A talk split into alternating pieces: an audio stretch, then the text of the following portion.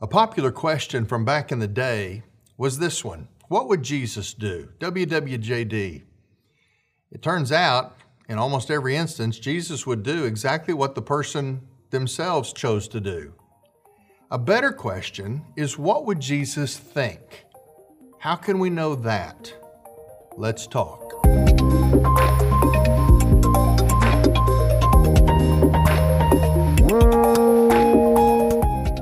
Truth Currents is a weekly commentary designed to help you think biblically about current events, to help you frame the things happening around you with a biblical perspective. But I want to pause today and not talk about current events so much as talk about the process of how you learn to think biblically. I hope that I've modeled that some over the course of these last months uh, as I've done Truth Currents for you. But I want you to understand how we go about the process of knowing what God thinks, how Jesus would think about the events of our day. The basic approach is the fact that you have to ask a very simple question What does the Bible say about this thing, this topic, this event, this subject? Once we are able to discover how the Bible speaks to something, whether it speaks directly or whether it speaks through principles that we can apply practically, once we know what the Bible says, then we know what Jesus thinks about something. It's interesting in the Old Testament, in the history of Israel, there was a recurring problem. It is that there were good kings periodically throughout the period of, of the divided kingdom, that time uh, after uh, Judah and Israel split into two nations. The Bible tells us about good kings, particularly in Judah, uh, that often were commended by God at the end of their lives. But almost always there is a caveat there is the statement that they, they were good kings, but. For example, Jehoash in 2 Kings chapter 12, verses 3 and 4. It says, Jehoash did what was right in the eyes of the Lord all his days. Nevertheless, the high places were not taken away. Speaking about another king, it says in 2 Kings chapter 15, 35, the people still sacrificed and made offerings on the high places. You see, in the ancient world, Israel had a centralized place where they were supposed to worship. It was affirmed and chosen by God. But they had other places that were competing worship spots, and even the good kings often didn't remove those competing places of worship because they were so popular, so convenient for the people, that even good kings shied away from saying, This is bad, we need to do away with it. I wonder in our culture if we're not in a similar situation where we have those who are charged with speaking truth, charged with providing spiritual leadership to God's people, and yet there is an area in our culture that is almost left untouched because it's so popular. I want to talk about movies and television. Now, right away, I've lost some of this audience because you don't want to hear about anything the Bible has to say about that. You're content with your entertainment. But let me ask you this question Are we living with a blind spot that actually compromises our ability to think biblically because we are putting into our minds something that is antithetical, something that is the exact opposite of what the Bible has to say and what Jesus would think about the things that we face. Here's a perfect example. The number one show right now in the world is a Netflix original called The Squid Game. The Squid Game is uh, a television show that is marked by bad language and, and sexuality, certainly, but it is mostly known for incredibly graphic and gratuitous violence. This has become um, a very common thing in our culture We can go back before the Squid Game and we can talk about Game of Thrones, and we can go back before that and we can talk about The Sopranos. Some of the most popular, most talked about television shows and movies in our culture are things that go out of their way to degrade the dignity of humanity and to draw us in until we can't risk being the only one in our social circle that's not up to date on the latest episode of the hottest show. Now, as we talk about this, it's always easy for, for Christians to go, well, you know, uh, there's really one of two problems that we fall into, and that's true.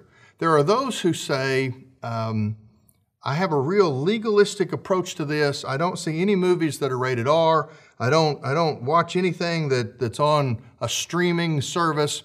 Uh, the fact of the matter is, it, there's more nuance to this than just a blanket prohibition against all television or all movies. The reality is, I'm not here to tell you that, uh, that there's no such thing as an R rated movie that qualifies as a beneficial experience for a believer. For example, there's a movie from a number of years ago by the name of Amistad. It is rated R, and it deserves to be rated R because it tells the story of the brutality of the slave trade in the 18th century. But it also, of all the movies I've ever seen, has one of the most effective presentations of the biblical gospel I've ever seen.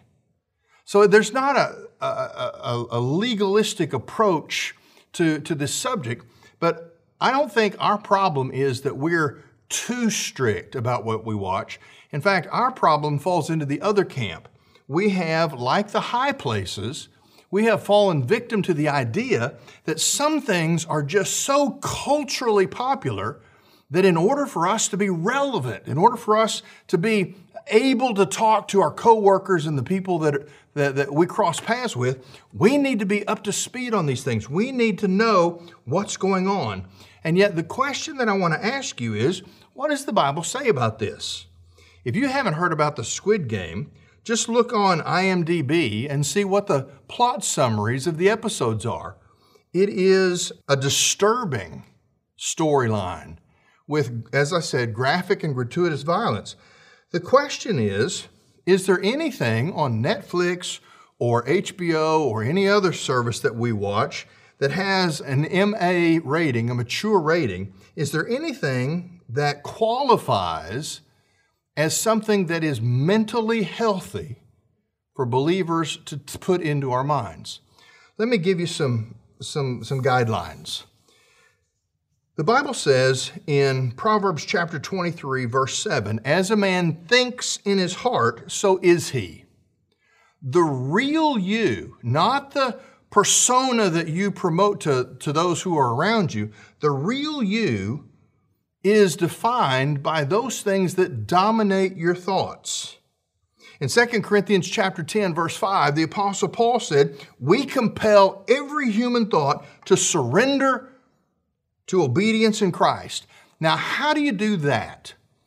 If we're to be a people of truth in a generation that has rejected and suppressed truth, how do we learn to take every thought captive, to make our thought processes themselves subject to the lordship of Jesus Christ? Well, Paul gives us a verse in the fourth chapter of his letter that we call Philippians. Philippians chapter 4, verse 8 says this Finally, brothers and sisters, whatever is true, whatever is honorable, whatever is right, whatever is pure, whatever is lovely, whatever is commendable, if there is any excellence and if anything worthy of praise, think about these things. Now, let me suggest some things to you. He gives us an overarching category of two qualities. He calls those things moral excellence and praise. In other words, he says, look for those things that are recognized as being morally above reproach, and those things that are universally praised as good, those things which call down universal human approval. But he says this, he gives us some, some categories, two categories, one absolutes and one subjective. Let me, let, me, let, me, let me walk you through them. He says if you want to think like Jesus, if you want to have biblical thoughts, if you want to be able to think in a way that gives you a biblical understanding of the events and, and the information in your generation, he says, first of all, think about what is true. Now, truth is up for grabs in, in our generation, but it's not really. It's only up for grabs because we've decided that it's relative. The fact of the matter is, you can decide truth is relative the same way that you can decide that the sun is not hot. But it doesn't change the objective reality. Truth is truth. And he says, think about those things that have a truthfulness about them, those things that are uncontested.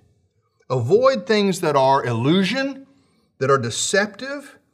In fact, when he uses this language, he, he really means avoid things that are, are slanderous or, or, or fantastic in a, in a negative sense. It brings to mind television. Television, by definition, is illusion. In our generation, it has become often propaganda. Think about what's true. He says, think about what's noble or honorable. That is, those things that lift us up, that make us better people. Avoid the tawdry, the cheap, the irreverent, the gratuitous. Avoid those things that make us more like animals. Think about things, pursue things that lift us up and make us noble as creations in the image of God. He says, think about whatever is right or just. That means think about those things that reflect the character of God.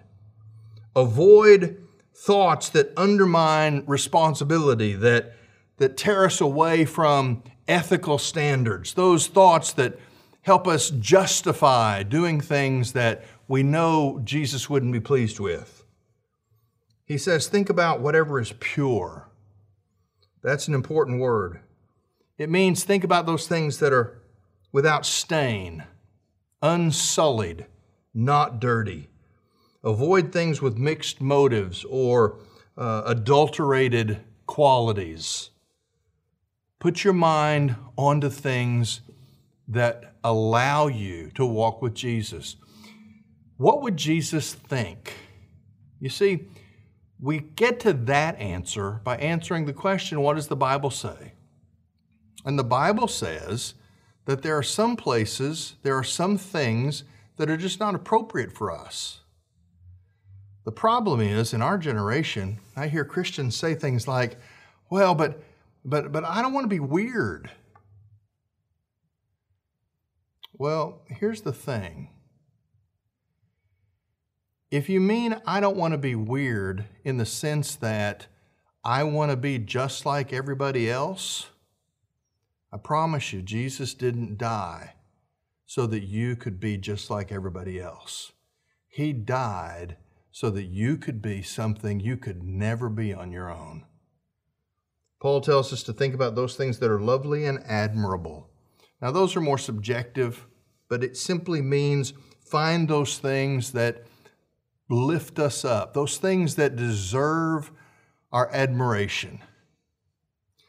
Listen, I don't want Truth Currents to be a 15 minute a week lecture where I tell you what to think about the events of our day.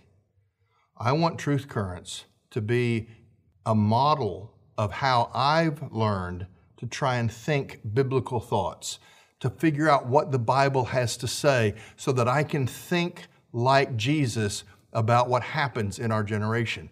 But I'm telling you, part of that battle is we have to quit putting things into our minds that compromise our ability to contemplate the very things that make us better.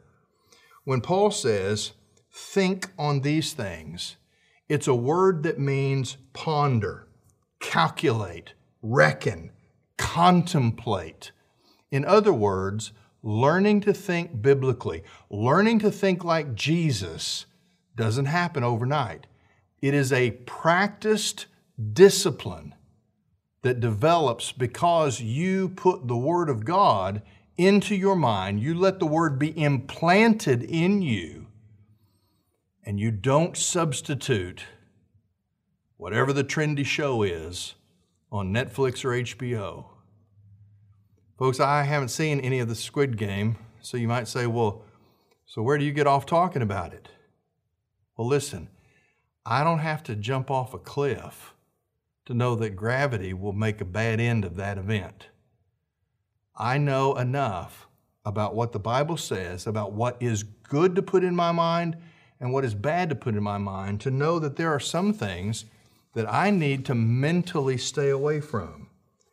We've grown so accustomed to things that should shock us that we no longer see sin in the things that we put in our mind.